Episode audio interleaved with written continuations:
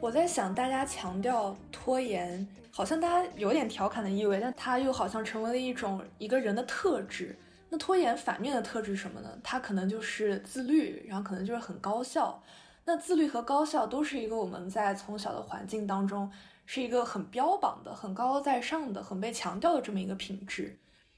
那大家是怎么看待高效和自律这件事呢？就你们觉得它是一个被过度强调的一个品质吗？还是说我们其实是需要从重新定义一下这个词？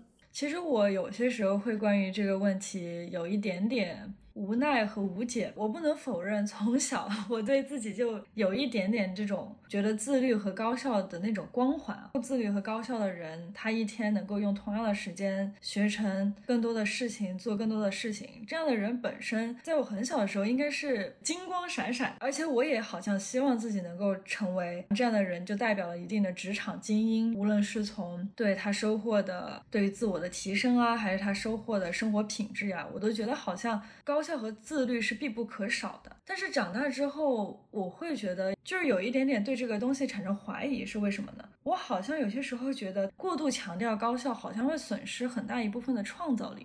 我不知道这个会不会有一点武断，但是比如说你想象创造一幅经典名画，创造一首经典名曲，难道是定一个 deadline 就能让它完成的吗？就是我对这个事情就开始慢慢的产生了一定的怀疑，两者之间它是有一定的取舍的。就是让你觉得非常精彩的东西，它必不可少会花费那么多时间跟精力，让你去思考、琢磨、打磨。那这个东西可能和高效它是有一点违背的，但是和自律也许不啊。但是和高效，我觉得会有一点点违背。所以我之前在听一个我还挺喜欢的一个自媒体博主，然后他说到他很敬仰的一个行内人士，他们的工作经常出差嘛。然后他很早以前年轻的时候都是在飞机上面看一些他所谓的杂书，但是在我看来，现在看书已经是一个非常珍贵的品质了。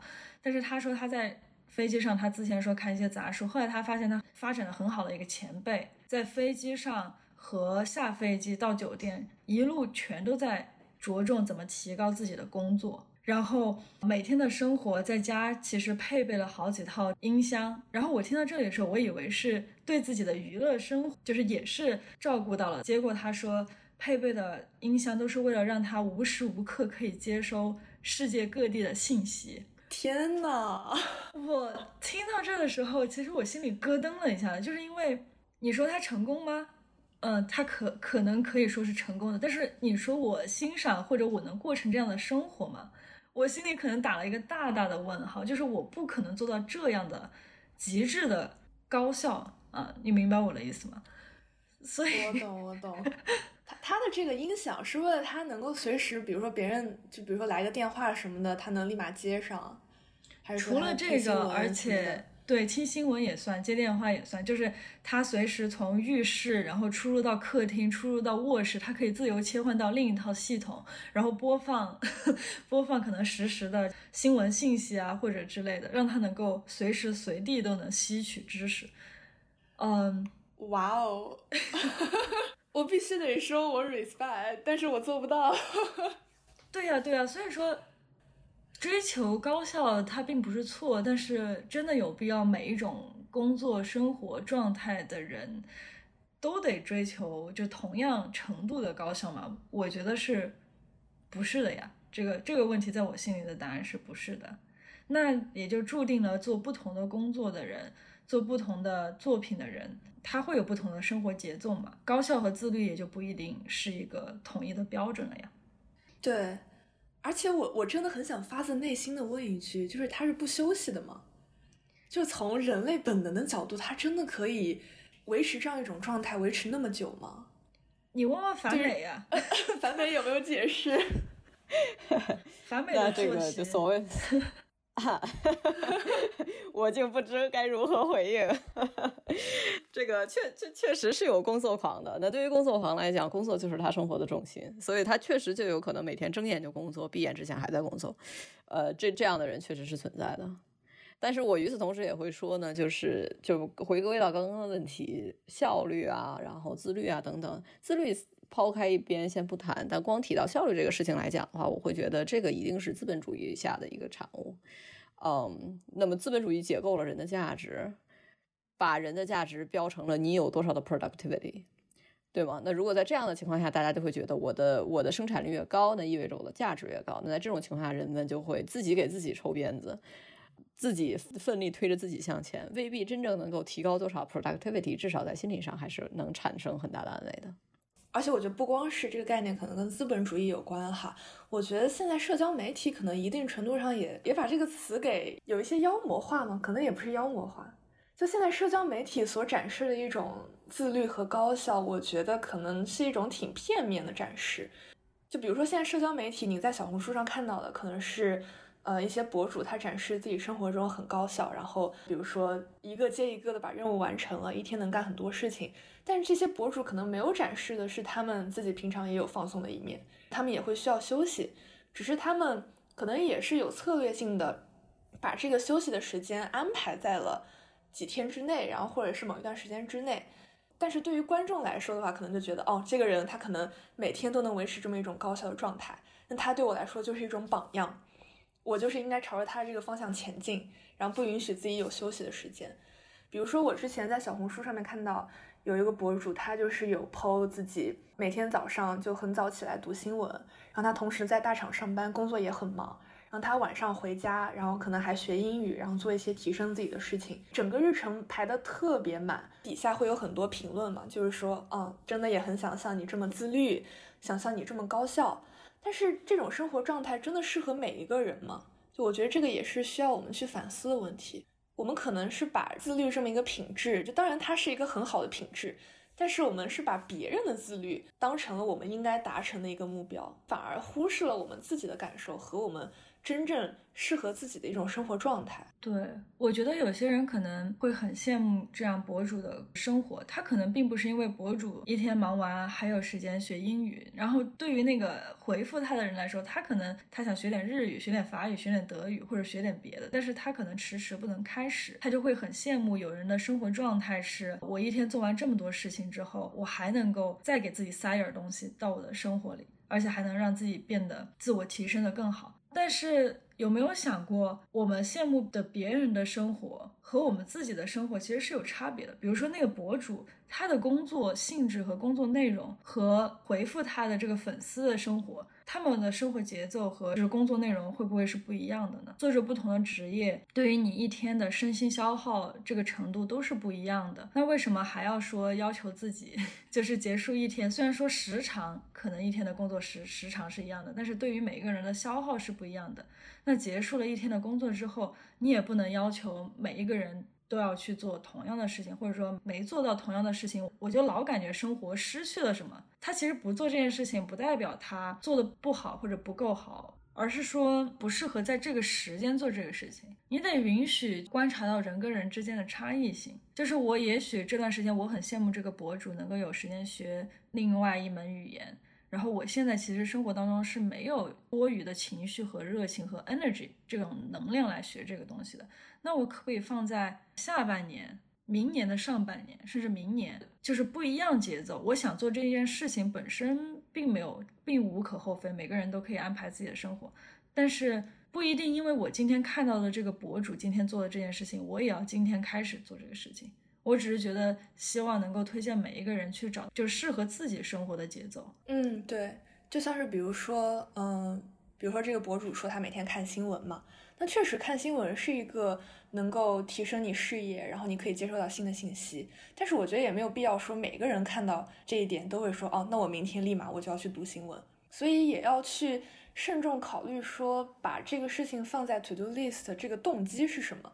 就它有没有必要去放进你的 to do list？如果它没有必要，但是它又存在于你的 to do list 里面的话，那这个拖延就是必然的事情啊，因为你没有动机去做这个事情。对，相当于其实 to do list 上面的事情全都是好的，但是我们如何去安排这个 to do list 的轻重缓急，或者每天做每一件事情的浓度呢？对吧？我好像之前跟樊美说过，我其实现在生活已经挺忙碌的情况下，我跟我一个朋友一起。开始学法语，但是我们一周一只上这个两个小时的课，然后我可能零零散散一周才花两三个小时有时间能够练习，但是我并不因此感觉到焦虑和负罪感，说，哎呀，我既然开始了这个事情，为什么没有按照我的打卡计划进行？而是说我加入学习法语这件事情本身只是为了让我感觉到一天，比如说我 to do list 上有六件事情。我至少知道法语的这半个小时，我是很轻松能够完成的，就是我没有给自己这么大的压力，完成这个事情只是为了 build up 我对生活每天的一个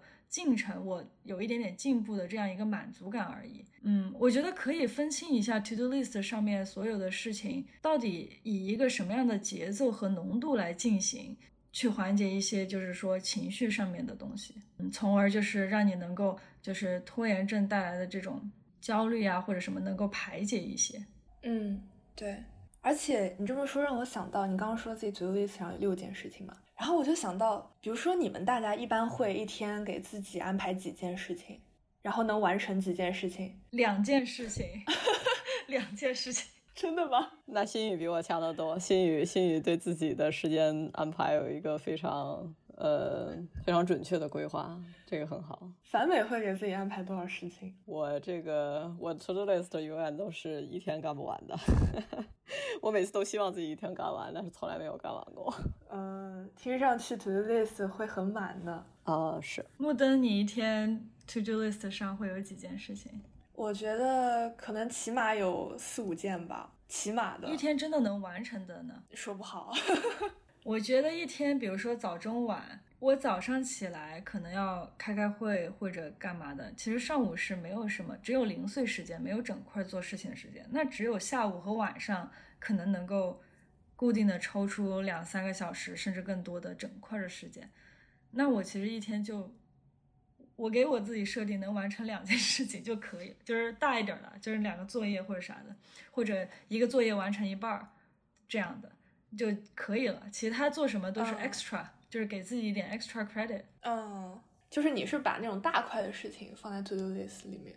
嗯，对，我觉得，我觉得我可能是也包括了一些小的事情，比如说那种三十分钟能完成的那种事情。那个完成了你就表扬自己啊。每完成一件事情，我就夸一夸我自己，真不错。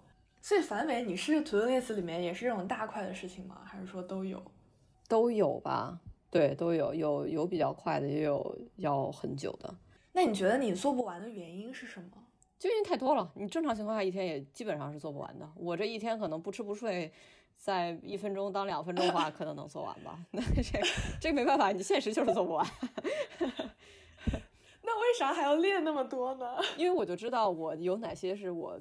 比方说，我近期要做的事情，然后我可以从中去挑我今天想做哪一些，然后哪一些比较重要。这个可能很多很多人都已经很熟悉这个四象限法则了，就是你这个重要且紧急，重要但不紧急，嗯，紧急但不重要，又不紧急又不重要，对吧？那所以你可能把它列出来的话，能够自己心里有一个更准确的估计，哪一些是又重要又紧急的，哪一些是重要且不紧。我的问题就是在于我经常容易拖延那些重要但不紧急。比如说录咱们的此刻嘛，跟跟大家解释一下，此刻是我们石飞堂的一个写作系列，但是这个系列已经很久没更了，无限期拖延。但是之前更的每一篇都挺精彩的，欢迎大家去石飞堂公众号来品一品。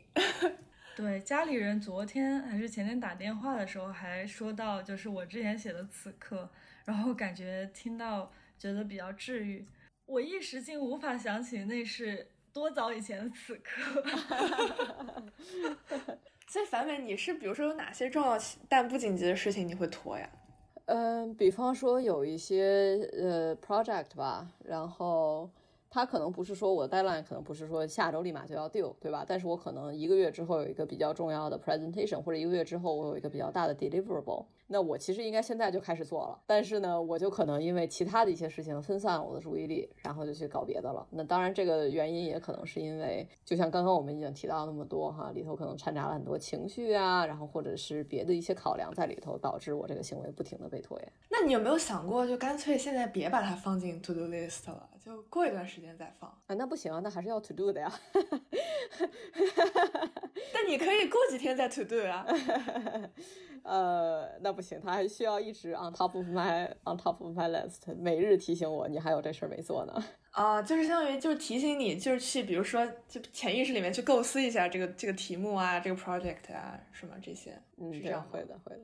或者是可能对于我来说，这就是不是太积极那个方向，我可能会不停的以一种负向的负向鞭策自己，说你看看你该干的还没干呢啊，还不赶紧收心别玩了。但是也记得夸夸自己。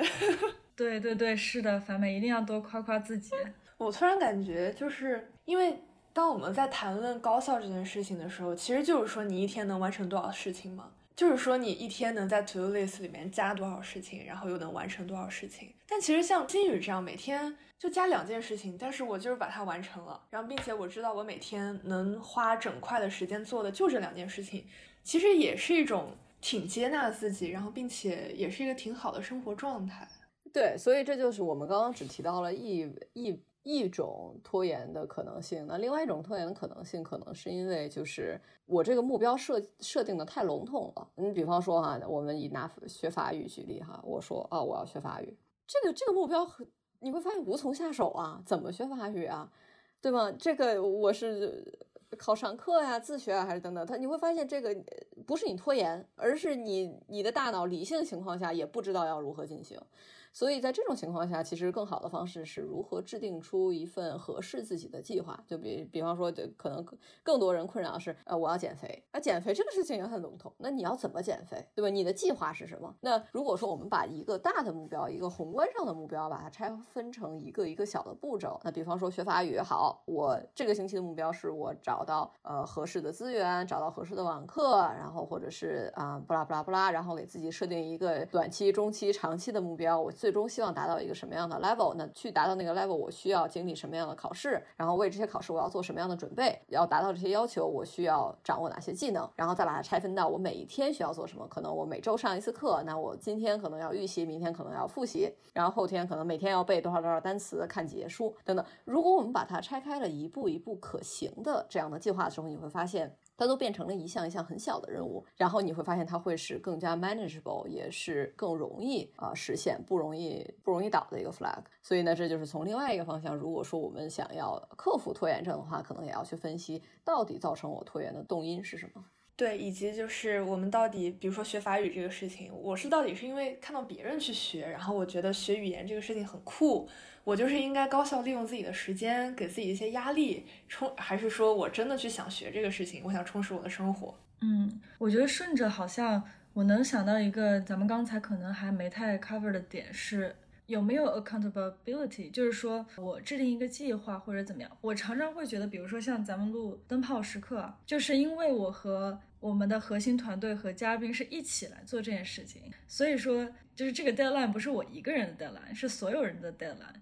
我好像觉得大家就是互相拉扯着，互相你 Q 我，我 Q 你，这个事情 就是互相你你说监督也好，或者说是盯着也好，好像就能够争取啊。到现在为止还是争取每期都按时播出了的。但是好像往往是自己一个人要去面对的事情，把它就算拆分成很小的事情，你好像就是有这双眼睛，好像有些时候。你自己就会呃隐形的就摸鱼下去了。假如说我没有我那个朋友一起学法语，我是一个人学法语，可能法美说，哎，我的计划是第一周找网课，我可能找三个月都不一定给他找出来。但是如果跟朋友是一起的，大家都是要迁就彼此的，就是日程安排啊什么之类的，你好像事情就反而会更好的推进一点。所以说拖延症这个事情，万一是我的这些事项和别人也有很高的参与度，咱们一起做。就是有这双互相做彼此的眼睛，那他会不会更容易完成一些呢？对，嗯，我觉得这也是一种很好的策略，就是有这种 accountability buddy，对吗？就是有大家一起努力，然后互相监督，这种时候完成的肯定是更有效率的。对，所以说，当我们在立 New Year Resolution 新年计划的时候，可以把这个计划发给你的好朋友，然后让他每天监督。或者是就吐槽我嘛，或者是就找个人跟你一块做这个新年计划，对，也可以互相监督。对，是的，我发现之前我们就是做那个新年立 flag 的计划的时候，如果没有那场 workshop，大家一起来做，可能那那一场里面一半的人到现在连新年计划都没有呢。哎，我确实是没有新年计划。我也没有。我的新你俩没参加，你看看。我参加了也没有，没列出来。我的新年计划就是能能在知大存活，然后以及能够维持我去年那个状态。我觉得去年那个状态其实挺好的，没有必要再另外给自己一些什么压力了。嗯，那就挺好的。对，所以心宇，你的新年计划做怎么样了？我的新年计划写的一点都不像一个计划，我给你念念。我是想，就是提醒我自己要花更多的时间在家人、伴侣和朋友身边。你这个就完全无法，这到底怎么叫花更多的时间呢？啊，我一周肯定会给我妈打，就是五次及更多的电话。哦，嗯，哦，所以你是自己有把这个量化的，那挺好的。有一点点，就是对，有潜意识的有一点点，因为呃，过去在 gap year 那一年，确实在家人身边待的时间很长，然后也感受到了就是家人之间的这种牵绊吧。所以说，在再次回到美国的时候，你还是会想说。嗯，家人彼此都很牵挂呀，然后啊，我们已经形成了其实比我出国之前还更了解对方的这样一种状态，我就不想让这种状态流失。那么这样的其实这种情感连接，你不能说是像学习和工作这样的硬性 KPI，但是我觉得好像这种情感，对吧，也算是我生活当中的一个 to do list。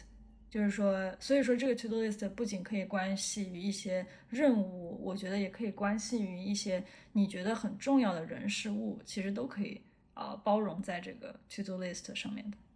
嗯，对。你你还有别的 New Year resolution 吗？有，我我单纯的有些好奇，还有能说的吗？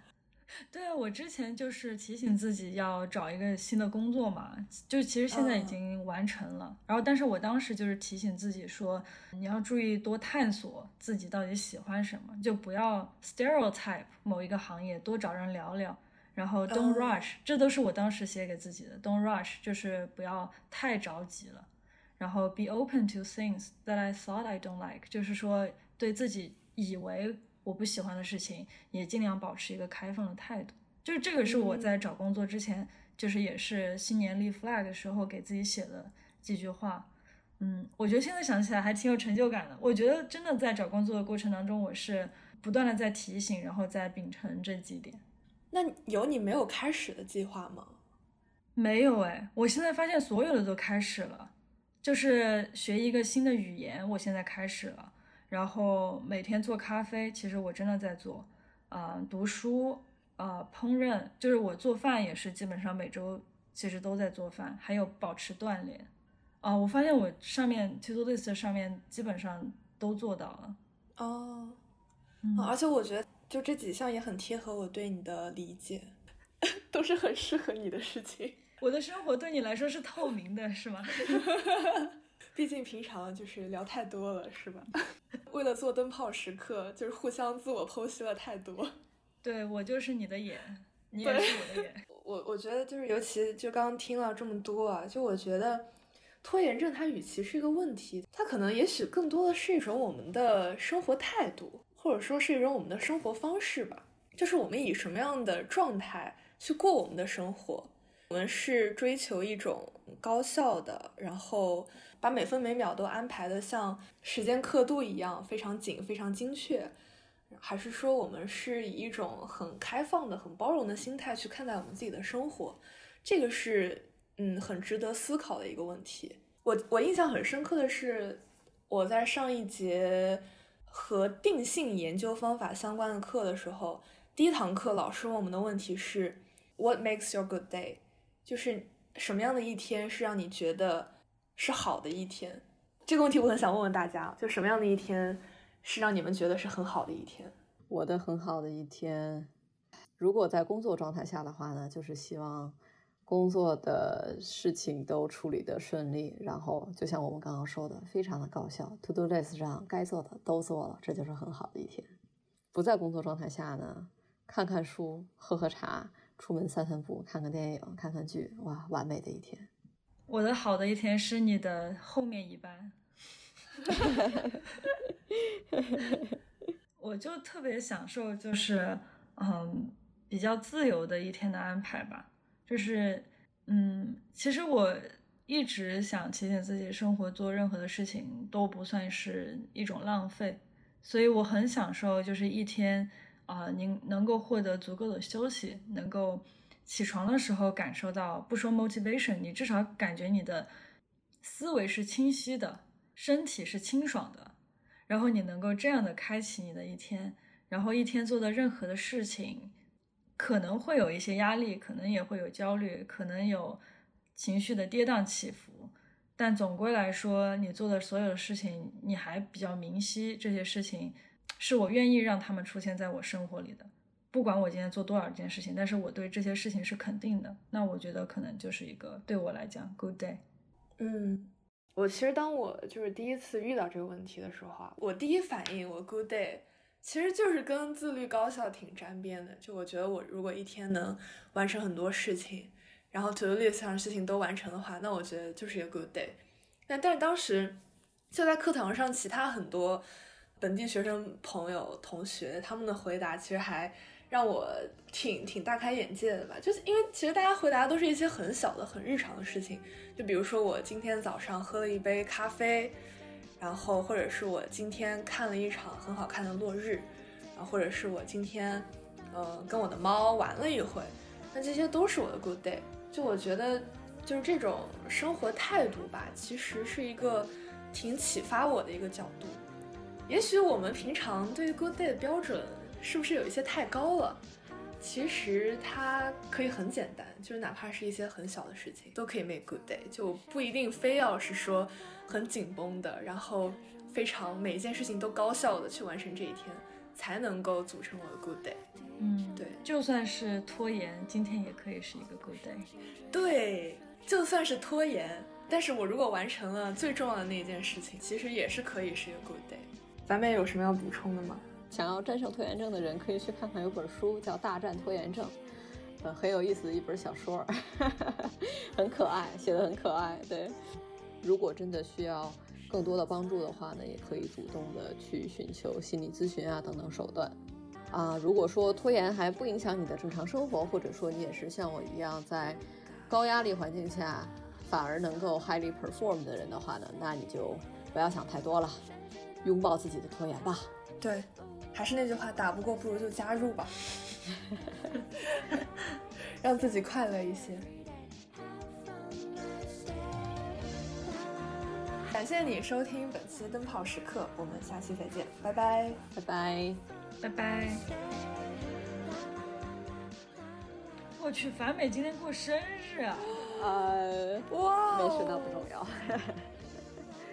呃，樊美的 Good Day 啊，樊美真的是想不起来 Good Day 长什么样。